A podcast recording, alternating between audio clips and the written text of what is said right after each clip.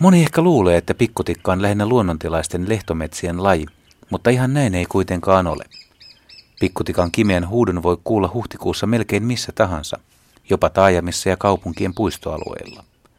Pikkutikkaan voi törmätä jopa kerrostalojen pihalla. Jos rummutusta ja kimitystä kuulee pienestä hoitamattoman näköisestä leppäryteiköstä, kannattaa aluetta seurata hieman tarkemmin. Pikkutikka voi pesiä hyvinkin yllättävässä paikassa. Pikkutikan kiikittävä ääni on melko helppo tunnistaa.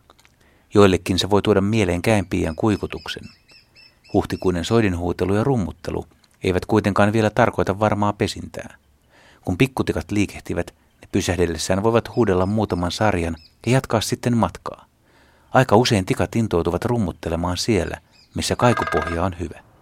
Moni kaupunkilainen on varmasti kuullut, kun pikkutikka rummuttaa katulampun kupua.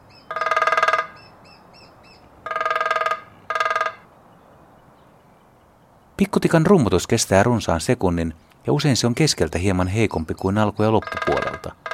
Rummutusalustan laatu tietenkin vaikuttaa ääneen ja sen kuuluvuuteen. Tikoilla on selvästi jonkinlainen viehtymys erilaisiin rummutusalustoihin.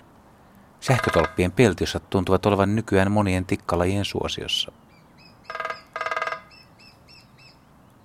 Pikkutikan pesä on useimmiten tervalepässä, harmaalepässä tai koivussa.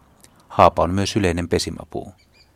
Pikkutikka kaivaa itse pesäkolonsa ja pystyy käyttämään vain pehmeää aineksista puuta. Tämän takia pesä on usein pökkelöissä tai sellaisissa puissa, joissa lahovika vaivaa. Siksi pikkutikka viihtyy sellaisissa hoitamattoman näköisissä ryteiköissä, jotka metsänhoitajien ja joidenkin puistosuunnittelijoiden sekä ulkoilijoiden mielestä ovat hyvinkin epäsiistejä. Ryteikköjen raivaus valitettavasti köyhdyttää kasvistoa ja vähentää selkärangattomien määrää sekä vie linnulta ja nisekkäältäkin ruokailu- ja pesimäpaikat. Pikkutikan ravinto koostuu pääosin hyönteisistä. Tikat etsivät hyönteisiä ohuiden lehtipuiden rungoilta ja oksistoista.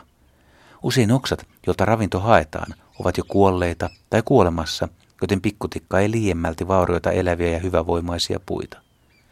Vuodenaikojen mukaan ravinto vaihtelee. Talvella pikkutikan löytää usein ruovikoiden kätköistä etsimässä siellä talvehtivia hyönteisiä ja hämähäkkejä. Kesällä pikkutikka nokkii puiden rungoilla ja lehtien lomassa eläviä kovakuoriaisia, kärpäsiä, pistiäisiä ja perhosen toukkia. Pikkutikan pesä on aika vaikea löytää. Linnut kaivavat kolon vai vihkaa ja haudontaikana tikat ovat hyvin hiljaisia.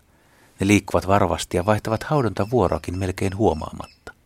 Haudonta ei kauaa kestä, pari päivää, alle pari viikkoa. Poikasten kuoriuduttua emot liikkuvat rohkeammin, kun ne joutuvat tuomaan poikasilleen ravintoa. Yleensä vasta poikasten rytmikäs tikutus paljastaa pesäpaikan. Kuusamossa kerran mittasin, miten pitkältä juuri kuoriutuneiden poikasten ääni kuului. Eipä kuulunut kuin kymmenkunta metriä, jos sitäkään. Lentoaukon toiselta puolelta ääni ei kuulunut kunnolla edes puun juurelle. Viikon päästä kimityksen kuuli sitten jo 50 metrin päähän. Pikkutikän pesän voi löytää miltei koko Suomesta. Pohjoissa kanta on paljon harvempi kuin etelässä, mutta samaa voi sanoa kyllä havainnointiverkostostakin. Jotta pikkutikka kanta pysyisi ennallaan, olisi metsänhoitotoimenpiteissä huomioitava kolopuut entistä tarkemmin. Lahojen ja huonokuntoisten puiden poistaminen maastosta ei ole taloudellisesti kannattavaa eikä ekologisesti järkevää, joten ehkä sellaisia voisi jättää vastaisuudessa entistä enemmän maastoon. Yhtä asiaa pikkutikkojen kohdalla ihmettelen joka kevät. Syksyllä muuttoaikoina niitä näkee vuosittain kohtalaisen runsaasti, joskus suorastaan paljon, ja pikkutikat lähtevät myös merelle. Talvella pikkutikkoihin törmää säännöllisesti, mutta ei kuitenkaan läheskään joka retkellä. Mutta kevätmuutolla, siis meren yli tulevia pikkutikkoja, ei näe juuri koskaan. Mistä nämä huhtikuiset linnut aina ilmaantuvat? Eivät ne kaikki voi ruovikon kätköissä piilotella.